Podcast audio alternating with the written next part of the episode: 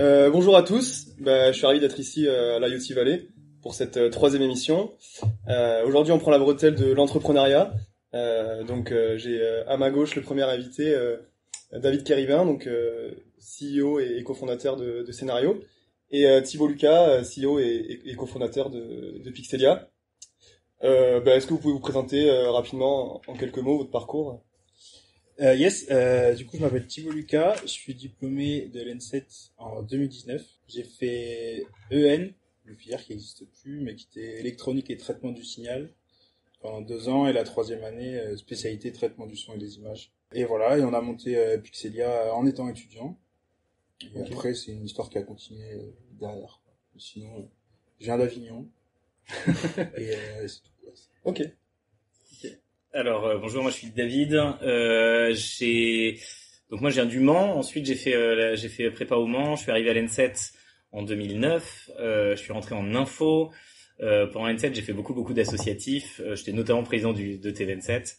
Euh, et euh, j'ai décidé en troisième année de faire un double diplôme à la place de l'ENSET, de faire un double diplôme en management administration des entreprises dans une école qui s'appelle maintenant Toulouse School of Management, TSM. Et en fait, le but de faire ça, c'était pour monter la boîte, euh, parce qu'on avait décidé de monter une boîte à la sortie des études avec deux potes de l'ENSET. Et donc, je suis parti voir comment monter une boîte. Et voilà, on a immatriculé une boîte qui s'appelait Visual, puis Citimeo, puis Scénario. Et aujourd'hui, c'est 40, 40 salariés, euh, on fait à peu près 3 millions de revenus et, euh, et on est dans, le, dans la gestion des écrans, euh, les écrans physiques, soit dans les points de vente, soit dans les entreprises. Ok, bah peut-être qu'on peut, s'attarder un peu plus sur vos entreprises. Donc 40 salariés, ça fait combien de temps que du coup elle existe? 9 ans, c'est ça? C'est oui, ça, ça, fait 8 ans. Euh, oui, oui, ça, ça va faire 9 ans en fin d'année. Effectivement, on a commencé à on a commencé à 3 juste en sortant d'école. Et, et on a grossi, grossi, grossi au fur et à mesure. on a eu la chance de croiser le chemin euh, d'entrepreneurs qui euh, sont devenus des mentors et qui nous ont beaucoup aidés euh, notamment Ludovic Leman qui est, qui est le patron de Sigfox et du coup qui était le président de l'IoT Valley en fait. Et donc moi j'ai débarqué dans cet écosystème euh, dans lequel j'étais méga bien accueilli et où on m'a pris un peu sous j'ai quelques mentors qui m'ont pris sous leur aile qui m'ont expliqué ce que c'était que l'entrepreneuriat qui m'ont ouvert un peu les yeux sur ça et donc qui m'ont aidé à, à, à, monter ce cette boîte et du coup on est 40 depuis depuis à peu près un an euh, et on a voilà on a on a grossi. Et euh, du coup concrètement, qu'est-ce que vous proposez à vos clients? C'est euh, c'est de la communication sur les écrans à, distance, si j'ai bien compris? C'est ça. Donc concrètement, on fournit une solution technologique qui permet euh, de d'augmenter l'impact des messages sur écran. Euh, et donc nous, c'est un outil qui permet de piloter, créer, gérer des milliers d'écrans et des milliers de contenus sur des écrans avec de l'algorithmique de diffusion qui permet en fonction du contexte, de la météo, de la date, du jour, etc., de mettre en avant un contenu plutôt qu'un autre. Euh, voilà, et nos clients, c'est euh, euh, principalement des, des, comptes du CAC 40 ou du SBF 120, donc des clients comme comme AXA, comme Boulanger, comme Veolia, Engie, EDF, c'est les panneaux publicitaires qu'on voit dans les centres commerciaux où on voit la météo par exemple. Alors oui, il y a les panneaux publicitaires dans les centres commerciaux, mais il y a aussi des, des écrans pour la communication interne dans les ah, entreprises. Donc par exemple tous les écrans de l'ENSET qui font de la communication interne hein, pour les pour les enfin, pour, les euh, pour les euh, étudiants et les employés, euh, bah, c'est c'est géré par notre solution. Du coup, vous avez développé une solution, elle est déjà développée, elle est finie, elle est aboutie et aujourd'hui vous la vendez. Elle est toujours en amélioration? Ouais, disons que quand tu montes une boîte, tu, tu, fais ce qu'on appelle un MVP, hein, un minimum viable product, et le but c'est de sortir ce produit sur le marché rapidement de façon à avoir tes premiers retours, faire tes itérations. Euh, et puis, bah, au fur et à mesure, bah, tu le développes euh, dans le sens de euh, besoin client. Dans, le sens du besoin client, euh, avec comme objectif de trouver ce qu'on appelle le product market fit. Et donc, quand tu as le product market fit, c'est le moment où tu peux appuyer euh, sur l'argent pour l'acquisition et grandir, quoi.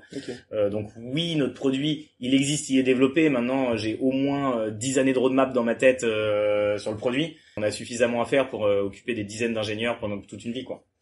On voit qu'on utilise pas mal le mot d'anglais là, euh, on rentre directement dans le vif du sujet de l'entrepreneuriat. c'est ça. on va essayer de, de, parler à tous les étudiants, mais bon évidemment c'est euh, l'incontournable de, l'entrepreneuriat. C'est ça. Juste avant de laisser la parole, j'invite tous les étudiants qui nous utilisent, qui nous entendent euh, à apprendre l'anglais, hein, parce que si vous parlez pas anglais, ça sert à rien de créer une entreprise. Et en tout cas, de manière générale, si vous ne faites pas d'anglais, vous n'irez pas pas très loin. Euh. Moi perso, ça fait depuis le début de la boîte que je recrute que des gens qui parlent anglais. Et si t'as un gros accent français, on s'en fout. Mais le but c'est de parler, ouais. d'écrire. Du coup, tu passes tes entretiens en anglais? Euh, ouais, il y a toujours une partie de l'entretien qui est en anglais. Ouais. On, pour- on pourra y revenir. Euh, moi, je suis intéressé aussi de savoir... De... Pour Pixelia, ouais. Ouais, tu- Pour moi, c'est un peu comme Google Lens. Je sais pas si. euh, Si tu le vois par rapport à Google Lens, Google Lens, peut-être pour ceux qui connaissent pas, c'est des API, donc des services que tu peux appeler euh, depuis une application, un téléphone, qui vont faire une action pour toi, qui vont te ren- renvoyer la, le résultat en fait du processing. Et nous, on est avant en fait. Euh, nous, en fait, on crée une plateforme qui permet aux ingés, en général dans l'innovation et la R&D, de développer des systèmes d'intelligence artificielle, spécialement du deep learning et de la, du traitement d'image, donc computer vision. Ok. D'accord. En fait, c'est euh, un peu comme tu vas avoir un GitHub euh, pour le développement logiciel, tu vois, pour gérer ton code ou ce genre de truc. Ok. Euh, nous, on va fournir des solutions qui permettent de faire globalement la même chose, mais pour l'intelligence artificielle. La boîte, je l'ai co-créée avec Pierre Nicolas. C'était un, un autre N7 hein, qui était dans ma classe, euh, mon ancien colocataire, un pote, quoi. Euh, où à la base, on s'amusait pas mal à faire des petits projets dans notre coin, euh, à côté de l'N7. Ok. Euh, notamment quand on est parti en stage en Malaisie, en deuxième année, on était en, en labo de recherche. Tu dois faire trois mois de recherche euh, dans un labo où finalement ton, ton sujet tu l'as plié en trois semaines. Et donc on s'est retrouvé avec beaucoup de temps. Et, euh, et moi, une envie de manger euh, des recettes européennes. du coup, on s'était dit, on va faire une appli mobile qui permet de scanner en fait ce que j'ai dans mon frigo à partir d'une d'une photo. Et à partir d'ingrédients plutôt asiatiques, essayer de trouver le correspondant de recettes européen. Et en fait, c'est en créant ça qu'on s'est rendu compte de toutes les galères euh, inhérentes en fait au développement de l'intelligence artificielle. Et au lieu de créer cette petite appli ridicule, on a plutôt décidé de régler tous les problèmes qu'on avait euh, rencontrés en fait dans Ok. le développement de ce genre de produit. Nous, on fait des outils qui permettent de créer des bases de données. Après, on va faire euh, tout ce qui est euh, entraînement d'intelligence artificielle, un peu bibliographie, rechercher quels sont les modèles à la mode, état de l'art, euh, et souvent toute la chaîne de développement de l'intelligence artificielle, mais pour le traitement d'images et vidéos. T'as toujours voulu monter ta boîte ou c'est vraiment euh, l'idée qui, qui t'a fait dire tiens, je vais peut-être euh, me lancer dans l'entrepreneuriat parce que j'ai une idée qui peut marcher? Ouais, alors disclaimer, déjà ce qu'on a fait, c'est clairement pas ce qu'il faut faire. C'est-à-dire avoir un problème personnel et se dire que tout le monde a le même problème. Bon, il s'avère qu'on a eu un peu de chance là-dessus, euh, pour être honnête. Mais par contre, sur le côté, est-ce qu'on voulait créer une boîte? Ouais, euh, il y a, la question s'est pas trop posée. Depuis le jour où on s'est rencontré avec Pierre Nicolas et qu'on a discuté un petit peu, on savait qu'on allait monter une boîte ensemble, quoi. Mais le trigger, tu vois, le truc qui dit, ok, là maintenant on va faire une boîte. Franchement, je je saurais pas dire quoi. C'est un peu un truc qui vient comme ça. Je sais pas, David, comment c'était de ton côté, mais Ouais, non, c'est intéressant, ça me fait, ça me fait rire parce qu'effectivement, oui, c'est tout ce qu'il faut pas faire, mais, euh, mais je pense que le- l'entrepreneuriat est fait de, fait de, de chance et de sérendipité, et qu'il faut un peu générer de la chance pour, euh, pour avoir une chance de réussir. Et je pense qu'effectivement, se lancer dans l'entrepreneuriat, il n'y a pas du tout besoin d'avoir une idée. En fait, moi, j'ai lancé un truc sur les écrans, mais l'idée de départ était naze. Tu prends n'importe quelle idée, tu commences à la confronter au marché, et puis tu vas euh, itérer, pivoter, pivoter, pivoter, pivoter, jusqu'à trouver un, un endroit où il y a un raisonnement entre le marché et le produit, et c'est celui-là sur lequel tu vas. Je suis pas passionné euh, par euh, la publicité sur l'écran. Je suis pas passionné par euh, je sais pas quoi, le fait de fournir un outil qui permet de communiquer sur écran. En fait, tu es intéressé par résoudre un problème qui répond à des gens. Euh, et je pense que c'est ça être entrepreneur en réalité. Ok. Ok. Et après, pour, pour le début de l'entrepreneuriat, pour moi, en fait, euh, moi, pendant que j'étais à l'N7, on a fait énormément, énormément d'associatifs. Et du coup, euh, avec euh, bah, Joss, qui était le vice-président de TVN7 quand moi j'étais président, avec Antoine, qui était le président d'INPNet quand moi j'étais euh, président de TVN7, et avec James, qui était membre de euh, TVN7 et d'INPNet. Et en fait, on globale. ouais, on s'est dit, euh, dit, on va quand même pas les bosser chez Airbus. euh, franchement, euh, faisons un truc euh, qui fait du sens. Et, euh, et voilà. Est-ce que euh, l'associatif, ça vous a apporté euh, peut-être des, des, des choses que vous apportez pas les cours pour monter sa boîte? Ouais, ouais, c'est clair. Ça, c'est, c'est exactement ça. Je pense que je peux pas mieux le résumer que ça. Euh, Ok. je pense que euh, être dans une association, c'est euh, comprendre la dynamique de groupe, euh, comprendre les fondements de la dynamique de groupe et tout ce qui va derrière, et, euh, et de la dynamique de, de gestion de projet. C'est ça, moi, en tant qu'entrepreneur, ce que je recherche, c'est euh, monter une équipe ultra performante qui va réaliser des choses géniales. Et pour moi, l'associa- l'associatif, c'est exactement ça. Enfin, pour moi, c'est clé dans une école, l'associatif, euh, parce que ça te permet de t'ouvrir l'esprit. Évidemment, tu as les cours qui, qui te permettent de bah, en fait de commencer à toucher du doigt les, les- des problématiques et à monter en expertise mais mais c'est tout ce qu'il y a à côté en fait qui te permet de t'ouvrir l'esprit Ouais, sur le monde. Et toi, Thibaut, t'étais euh, t'étais euh, président de, du Ouais, ouais, BDS, j'étais non président du BDS. Mais du coup, non, alors là, pour le coup, moi, c'est pas ça qui m'a vraiment euh, aidé à entreprendre. Ouais. Par contre, j'ai j'ai fait le CPP avant. Ok. Et au CPP, j'étais président du BDE. Et en fait, ça m'a appris un truc euh, qui est pas du tout dans le management et tout ça. C'est plutôt comment parler à quelqu'un qui se sent en position de force par rapport à toi. Et euh, ça, pour le coup, je trouve que c'est hyper important quand tu montes une boîte. En tout cas, dans bah, David, c'est pareil, mais ce qu'on appelle en B2B, donc quand tu vends d'un business à un autre business, Ouais. et que t'es jeune et que tu montes une boîte, tu te trouves très vite dans une situation où t'as un mec avec plus d'expérience et un plus gros compte en banque, même si c'est pas vraiment le sien, il peut penser que c'est le sien. Et, euh, et d'arriver à trouver sa place dans ce genre de discussion où quelqu'un a l'impression d'être vraiment en supériorité par rapport à toi. Ok. Et ça, ça m'a beaucoup, ça m'a beaucoup aidé dans mes rendez-vous clients, quoi, finalement, derrière. Du coup, tu Euh, t'effaces pas devant. euh, Enfin, tu. C'est pas ne pas s'effacer, c'est juste arriver à trouver la bonne manière de se placer pour Ah oui, qu'on ok. t'entende. Ouais, ça s'apprend aussi, Ouais, voilà. C'est sûr que c'est pas dans les cours qu'on qu'on peut apprendre ça. Tu as dit que tu as fait un, euh, un double diplôme à TSM, donc School of Management. Euh, euh, là, donc, euh, c'est clair que ça a été vraiment pour lancer ta boîte, c'était le but. Ouais. La première chose, c'est euh, tout ce que j'ai fait à TSM, j'ai adoré. J'ai juste, euh, euh, c'était un- le, le vrai bonheur en fait. Si tu veux, j'avais touché du doigt certaines choses à l'ENSET. Euh, euh, il, y a- il devait y avoir dans les cours euh, mineurs de mineurs de mineurs, il doit y avoir un cours d'économie, un cours de compta. Et, euh, et du coup, euh, quand je suis arrivé à TSM, en fait, c'est que des cours comme ça. Euh, ça m'a amené une un début de compréhension sur le monde de l'entreprise que je trouve que je n'avais pas du tout à l'ENSET. Tous les cours que j'ai eus euh, à l'IAE me servent aujourd'hui dans la vie de tous les jours en tant qu'entrepreneur. Euh, les cours d'économie m'ont permis d'avoir euh, cette curiosité intellectuelle, euh, de pas se limiter à juste notre travail, mais au monde qui nous entoure, parce qu'en fait, les enjeux du monde qui nous entoure sont les enjeux qu'on va, qui vont nous rentrer en fait euh, dedans demain, et sur lesquels du coup, bah, nos, nos boîtes doivent se structurer et s'adapter. Euh, sur la partie fiscale, finance, c'est la compréhension des chiffres d'une entreprise, etc. Du coup, euh, Thibaut, toi qui l'as pas fait, est-ce que c'est quelque chose... Déjà, est-ce que tu t'es posé la question de ce que tu allais faire en troisième année T'as hésité? Euh, moi, je me suis posé la question plutôt euh, en Master SP, enfin un bac plus 6, quoi. Ok. Je- moi, en gros, j'ai visé l'N7 pour la filière traitement du signal et des images, et du coup, je voulais absolument faire la spécialité traitement du son pour euh, pouvoir bosser là-dedans derrière. Par contre, euh, je pense que finalement, ce que tu dis, David, ça rejoint plutôt le côté faire autre chose. C'est Ouais. l'histoire de juste un peu ouvrir tes horizons et d'apprendre autre ouais. chose. Et ça, c'est le gros avantage de monter sa boîte, à mon sens. Parce qu'il y a bien un, un truc sur lequel je retiendrai, c'est de pouvoir toucher à tout, quoi, finalement. Et finalement, cette année Master Spé qu'a fait David, nous, on l'a fait euh, un peu tout seul. En gros, on a fait un an de galère. Alors, faut pas se mentir, c'était des galères absolues parce Ok. qu'évidemment, tu parles du fiscal. Moi, j'étais là, je voyais un Excel, je dis attendez, mais comment ça, comment ça marche?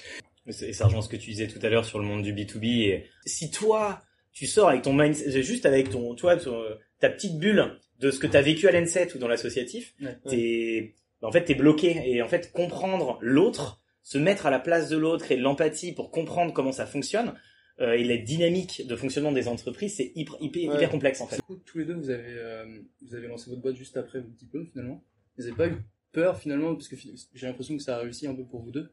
Mais vous n'avez pas eu peur de l'échec? Alors déjà, si t'as peur à 23 ans de te planter, alors que t'as rien à perdre, Ouais. littéralement, c'est un peu dommage, je pense. Enfin, t'as beaucoup plus à perdre si tu montes une boîte à 35 qu'à 23, quoi. Enfin, tu tu commences à intellectualiser ton échec, que tu l'acceptes ou que tu l'acceptes pas, mais si tu y réfléchis, c'est déjà pas bon signe sur ton état d'esprit général et ta chance de réussir, quoi. Et puis, au pire, ça marche pas. Le tout étant de essayer de comprendre pourquoi ça a pas marché, hein, parce que comme ça, tu Ouais. ressors quand même grandi. Si tu ne prends pas de risque, euh, tu risques de ne pas réussir, en fait. Par rapport à ça, euh, je trouve ça intéressant. Euh, Ton ambition, c'est vraiment de développer ta boîte et de grandir en nombre de salariés, euh, en résultats, en, en, en valeur. Est-ce que euh, est-ce que c'est viable de monter une entreprise euh, en ayant l'ambition d'avoir une, une, une, une boîte de 50 salariés qui tourne, qui fonctionne et sans, sans aller plus haut Est-ce que c'est un Ah bah complètement. Dans l'entrepreneuriat, t'as des t'as des milliers de branches d'entrepreneuriat. Euh, t'as euh, et il faut comprendre dans quel métier tu t'inscris. Et le métier dans lequel tu t'inscris, c'est ça qui va, dé... enfin ça doit être cohérent avec euh, ton ambition, ta vie, ce que tu veux faire. Et donc monter une agence, par exemple, euh, ou une SS2I, enfin une ESN maintenant on dit, ou euh, monter euh, une une PME, c'est pas la même chose que euh, monter euh, une boîte avec un produit Ouais, qui est scalable. pareil, Et du coup, euh, tout est euh, louable, il y a aucun problème. Dans ce projet entrepreneurial, est-ce que vous avez euh, déjà cherché de l'aide à, à l'école Et euh, euh, je sais qu'il y a des écoles, dans de plus en plus d'écoles, il y a des incubateurs internes à l'école. À l'ENSET, il y en a un. Une start, ouais. Ouais. Bah, alors nous, on était dans les premières ou deuxième promo d'Enstart, je pense. Ok. Et du coup, bah, on a été accompagné, euh, notamment en termes de logistique, hein, parce qu'on est encore aujourd'hui dans des bureaux qui sont mis à dispo par l'N7. Et ça, euh, honnêtement, c'est presque le meilleur accompagnement qui soit, parce que, enfin, c'est quand Les même locaux, un vrai c'est, euh, budget, hein, les locaux. Ouais. C'est assez incroyable.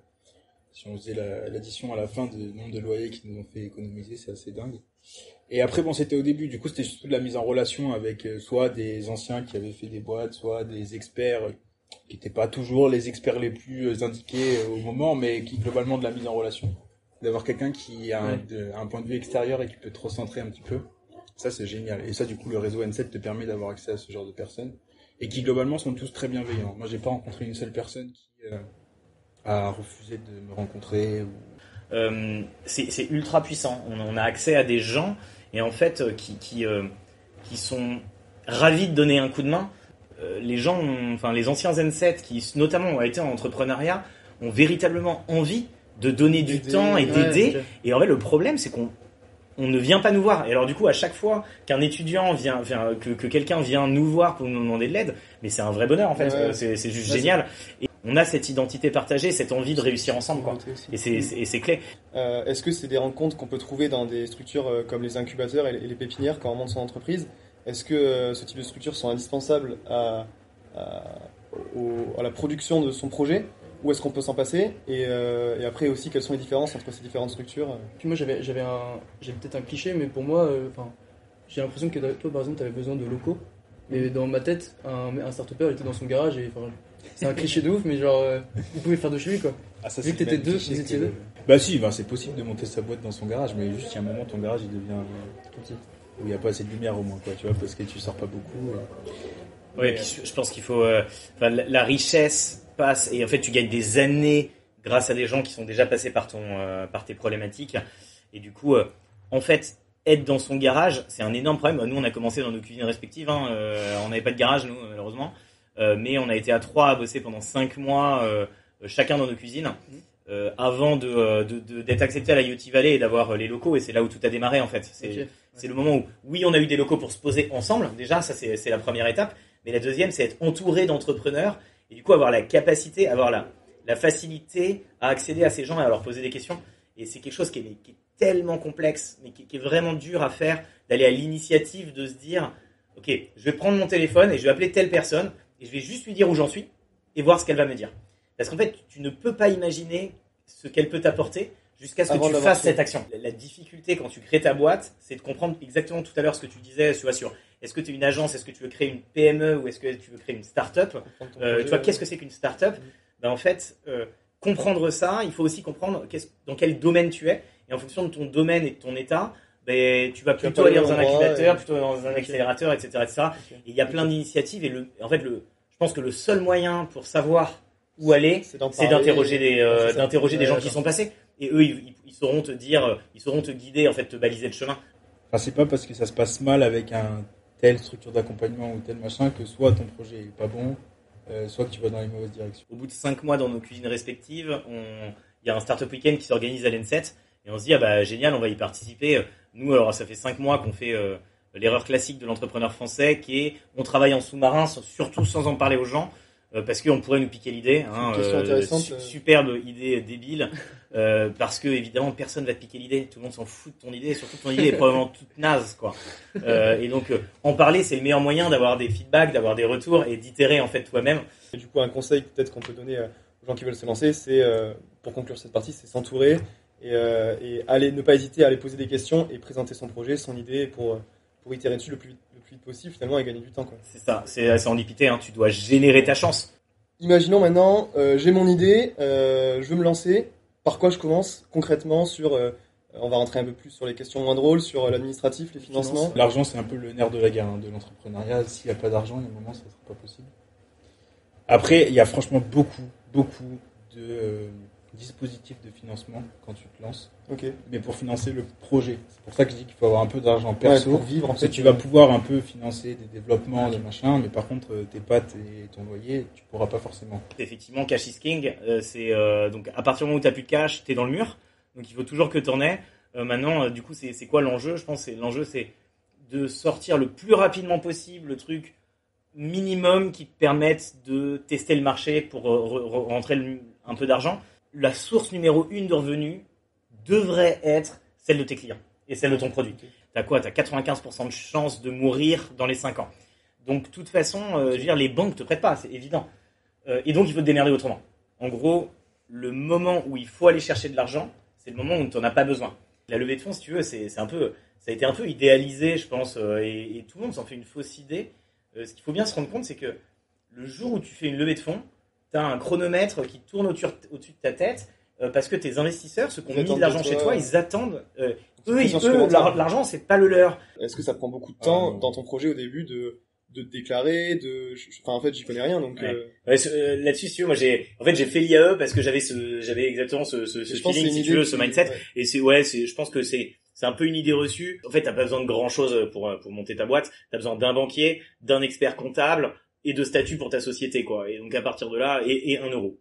Et une fois que t'as fait ça euh, t'es immatriculé. C'est un petit peu de paperasse à faire mais c'est franchement honnêtement c'est assez light. Bah, une fois que tu as immatriculé, les ennuis commencent quoi. Ça veut dire que deux semaines après, tu reçois ton premier courrier de l'URSSAF avec une amende parce que t'as pas payé un truc, parce que tu étais pas au courant. Et ça, tout, ça. tout le monde le reçoit, quoi. Ouais, ouais, tout le monde le reçoit. incroyable. ça fait 20 ans qu'il y a cette, euh, cette espèce d'arnaque. En fait, mais, alors, si jamais vous montez une boîte, ne payez pas ces papiers. Hein. C'est quand tu t'immatricules. aussi le lien. Euh, quand tu t'immatricules, t'as des gens qui euh, snipent, en fait, les registres de greffe, quoi, des nouvelles immatriculations. Et tu reçois des espèces de fausses amendes, mais de 5 ou 6, euh, institutions différentes. Elles sont bien faites, hein, franchement. Et à chaque fois, euh, il y a écrit payez ça pour euh, vous abonner à tel truc. T'as des mecs, c'est des spécialistes. C'est horrible, c'est des, des vautours. Et ils tournent autour de toi pour essayer de te pomper tes euros. Alors que, mais toi, par définition, t'as pas de thune, quoi. C'est une catastrophe. Ok. Euh, peut-être pour finir, on va peut-être parler de une journée type. Enfin, par exemple, qu'est-ce que vous avez fait hier? Genre, toi, David, t'as fait quoi euh, hier? Qu'est-ce que fait Alors, bah, hier, euh, hier, on a fait Snoreo. Donc, Snoreo, c'est l'événement annuel de la boîte et on amène tout le monde au ski.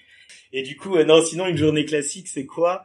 Un petit 20% de mon temps, un cinquième de mon temps qui est lié au recrutement. Ensuite, il y a une partie stratégie de la boîte. Donc, mercredi, moi, j'avais un board avec mes investisseurs. Et ensuite, j'ai malheureusement encore pas mal de temps consacré à de l'opérationnel, c'est-à-dire euh, à, à, aider les managers sur, euh, sur leurs problématiques. Et puis euh, la dernière partie, je pense que c'est rencontrer des gens de manière générale pour l'avenir de la boîte. Donc le quotidien d'un entrepreneur avec 10 ans de recul, le quotidien d'un entrepreneur qui vient de se lancer, peut-être, c'est, j'imagine que c'est différent.